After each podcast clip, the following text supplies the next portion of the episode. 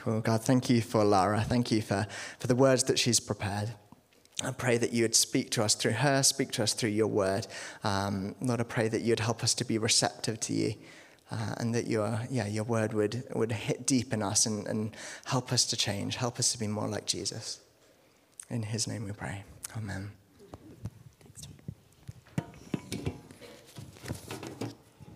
Great. Good morning, everybody. It's lovely to be here on what is a kind of sunny morning for a change, which is nice. Um, as Tom said, we're going to be starting a new series um, today called Fighting the Good Fight fighting the good fight. So, over the next sort of five weeks, I think, we'll be unpacking two books in the Bible called 1 and 2 Timothy. And now there's an absolute wealth of excellent teaching in these books. And I would really urge you, if you can, just to um, read them, in fact, just read both the books. Um, in fact, if you were to use a Bible audio app, you can have someone else read them to you in just 30 minutes. So, why don't you today, after lunch, just grab a cup of coffee, sit down down for half an hour and listen to 1 and 2 Timothy. I would highly recommend that to you. Now, I've called them books, but they are, in fact, letters. They are letters written by a man called Paul to, no guesses, a man called Timothy. Um, and they are filled with pastoral advice. Now, Timothy's name means uh, honoring God, and he was actually Paul's mentee or protege. And Paul wrote him these letters really to give him um, encouragement and direction and some real leadership um, guidelines as Timothy began to take on more and more responsibility in the early church, pastoring it in places like Philippi and Ephesus. Now, just in case you're not very familiar with these letters, I'm just going to give um, a really quick overview of them both. So, um, Timothy had been sent by Paul to a place called Ephesus, where many issues had arisen in the uh, new church that had just been established there by Paul, including things like false and distorted teaching, some really bad theology, corruption, and greed amongst the church leaders. And the first letter to Timothy kind of it's Paul's instructions on how to set the Ephesian church in order. And it's actually a really important lesson for all of us because it kind of gives a holistic vision, if you like, of the nature and mission of the church. And it really shows us that what a church believes will really shape uh, how it lives and how it behaves. And Paul also reminds us in this first letter that how the church is perceived by the outside world is really important. You know, he reminds us that Christians should be known for their integrity and their good works and for serving the poor and the most vulnerable in the communities, all out of love for Jesus. And then we have the second letter from Timothy, um, of Timothy's. Uh, it was written really by Paul to encourage Timothy to be strong at a time when he was apparently experiencing a real lack of resolve in kind of performing his duties. And um, Paul writes it to encourage him to be steadfast in his faithfulness to Jesus, even though that may come at a bit of a cost. And Second Timothy um, is probably the last letter that Paul wrote. He wrote it from prison uh, in Rome uh, just before he died. And he was really writing it to pass on the baton of spiritual leadership to Timothy. And in the letter, we see that Paul recognizes that Timothy uh, is young and apparently of quite timid disposition. And in his letter, Paul really challenges Timothy to accept his call as a leader um, and to be spiritually strong in God's grace and to continue to confront the corruption um, amongst the Ephesian church leaders that was still causing quite a lot of problems. So, as I said, there's just a real wealth of excellent teaching to take away from these letters. But in this series, we're going to be focusing on what they tell us about discipleship. Now, as a church family, we really want to be pushing into discipleship. And over the next five weeks, we're going to kind of draw upon some of Paul's wisdom on this topic and apply it to our own journeys with Jesus. So, Timothy was from a place called Lystra. And he probably became a Christian uh, after Paul's first ministry vis- uh, trip to this town. But Timothy already had a really great, solid Jewish training in the scriptures, that's the Old Testament, from his mother and his grandmother, who were both Jewish and who clearly took the command in Deuteronomy 11 really seriously. And it says this it says, Fix these words of mine, this is kind of the Lord talking, in your hearts and minds. Teach them to your children, talking about them when you sit at home, when you walk along the road, when you lie down, and when you get up. In other words, God's saying, Teach your children about me all the time. And Timothy's mother and grandmother did just that. They immersed him in the Old Testament stories, and then later on, they instilled in him a really deep faith in Jesus. You know, in his letters, Paul actually refers to these ladies' sincere and genuine faith, inferring that not only did they teach Timothy the scriptures, but they lived them out too. And Timothy would have learnt from their example. And you know, their efforts bore much fruit because Timothy became a disciple who was really well respected amongst the believers in Lystra. And this is actually the first point that I want to make this morning. And it's this that discipleship is generational. Discipleship is generational. We are all called to pass on our faith from one generation to the next. You know, my mum and dad played a huge role in introducing me to Jesus. They were modeled Bible studies, they te- uh, taught me how to pray. But really, even more impactful than that is watching firsthand how they live their lives with Jesus at the center of everything. And this has been a real inspiration to my own faith journey.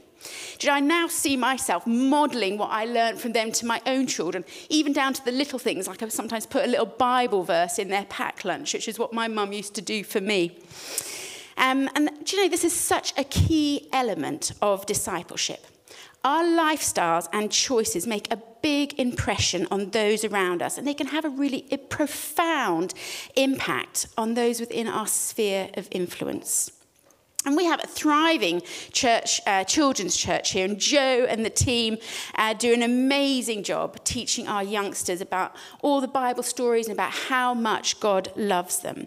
And you know, discipleship can and should start from infancy, and Paul actually references this in his letters. And Timothy developed his Christ like character partly because he was steeped in scripture from such a young age. Do you know we all have a part to play in modeling sincere and genuine faith to our church children and ensuring that they are discipled well and lovingly.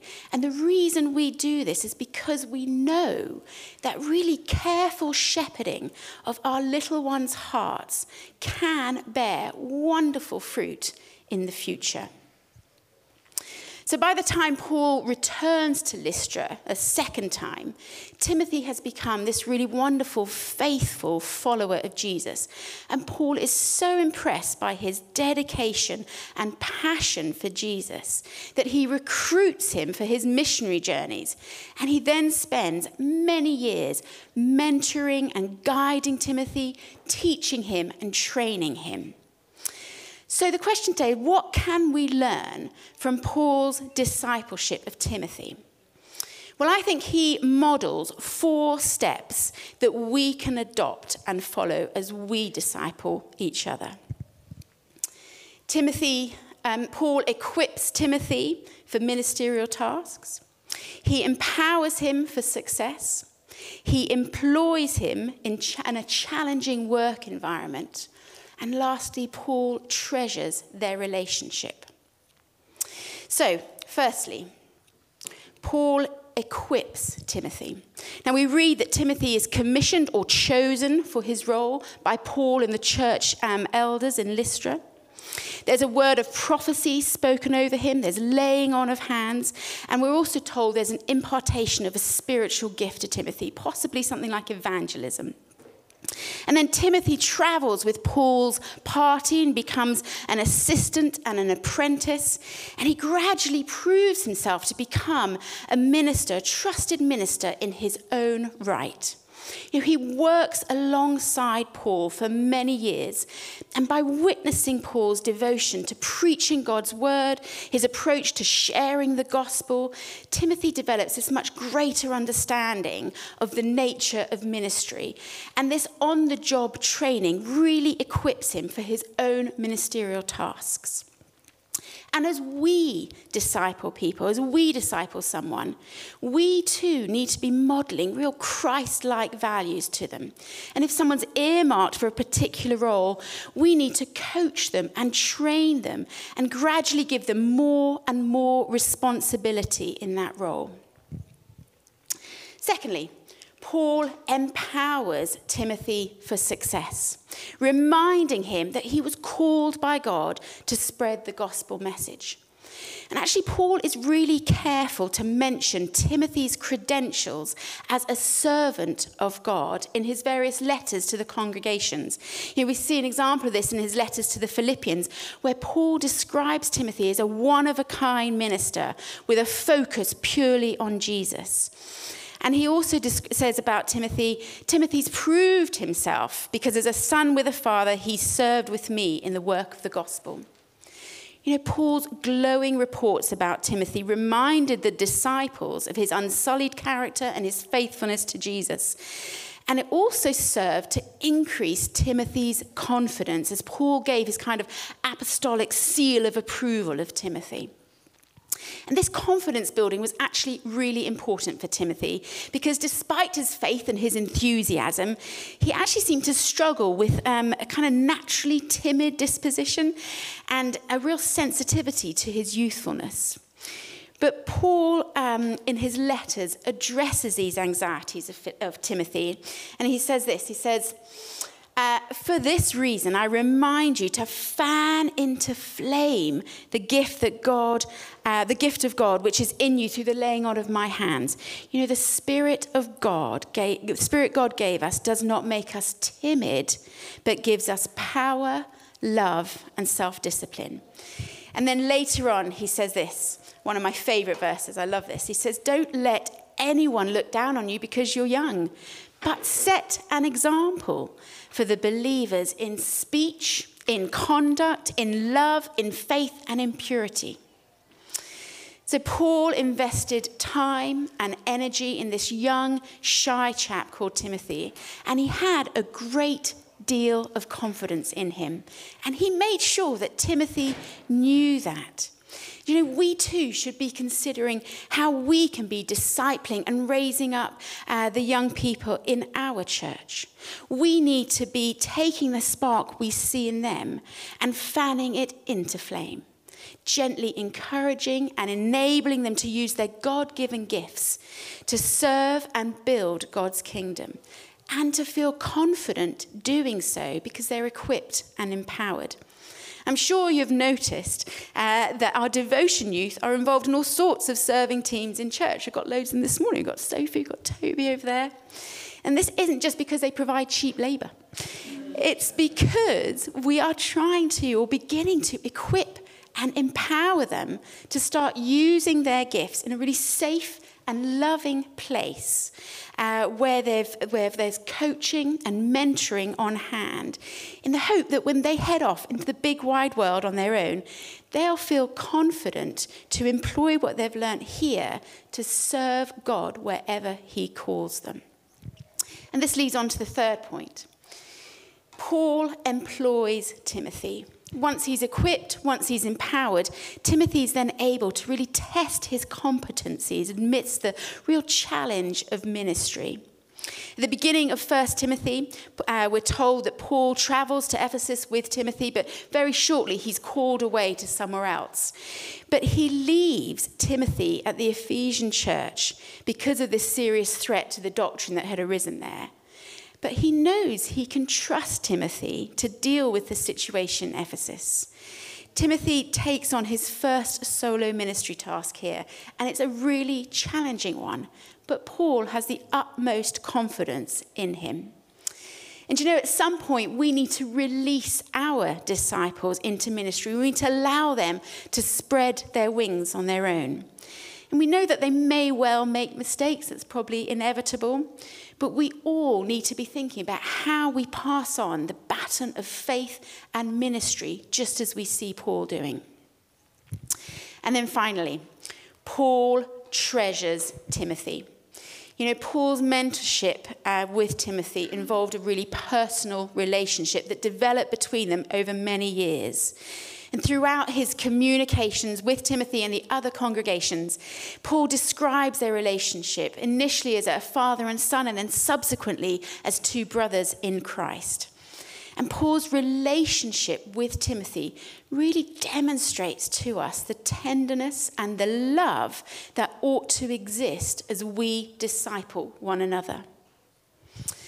vitally, Paul tells us in 2 Timothy that he constantly remembers Timothy in his prayers and that he longed to see him so that he might be filled with joy. You know, Paul valued Timothy, he respected him, he admired him, he loved him, and he prayed for him, modeling to us what it looks like to really disciple someone. So, clearly, Paul was a really great mentor, great coach. He equipped, he empowered, he employed, and he treasured Timothy. But just in these last kind of few minutes, I just want to touch on uh, what made Timothy such a great man to disciple and what we can learn from him as well as what we can learn from Paul. You know, when you read these letters and other references in the Bible about Timothy, you can just see that the whole arc of Timothy's existence was to honor God. You know, likewise, we should be, um, our primary concern should be all about glorifying Jesus. Timothy's entire life centered on a ministry of discipleship. And it just really, as we read about him, really reminds us how much we all benefit from the mentorship of others in our lives. Timothy was a man who cared, he was trustworthy, he had a real willingness to serve God. He had a heart to listen and to learn, as evidence from a really young age. And he was authentic and full of integrity. And you know, it was Timothy's honorable reputation that first endeared him to Paul's heart. And as Christians, we have a really unique opportunity ourselves to distinguish ourselves with excellent character and to conduct ourselves in the love and the power of the Holy Spirit, just as we see Timothy doing.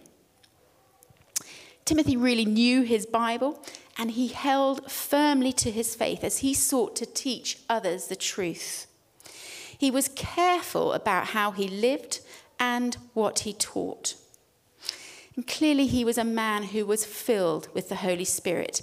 And in the Spirit's power, he was able to overcome, you know, his apprehensive disposition. And in the same way, when we rely on the Spirit, we too can be courageous and bold, even when we're feeling anything but. And just as Paul did with him, Timothy took on the role of entrusting the truths of faith to really dependable believers. He was a disciple, and in turn, he began to disciple others. And you know, as he walked more closely with Christ, Timothy became, as Paul describes, a vessel for honor, sanctified and useful for the master. So, caring, trustworthiness, serving, listening, learning, setting a good example. These are the characteristics of a disciple that we can all be cultivating and developing as we strive each day to become more like Jesus. Do you know, we want to be a people who serve God with our whole hearts and a willing mind as a church, we really want to be leaning into discipleship and all that that means. It's one of the reasons that we launched D groups this year, discipleship groups. We want to really grow together. We want to encourage one another. We want to disciple one another as we travel on this exciting adventure with the Lord. And together, just like Timothy, we can fight the good fight and we too can become vessels for honour for Jesus to use to build his kingdom. Let's pray.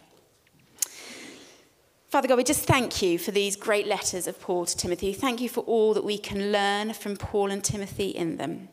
And Lord, we really do want to be a church um, that is pushing into discipleship. We want to grow together.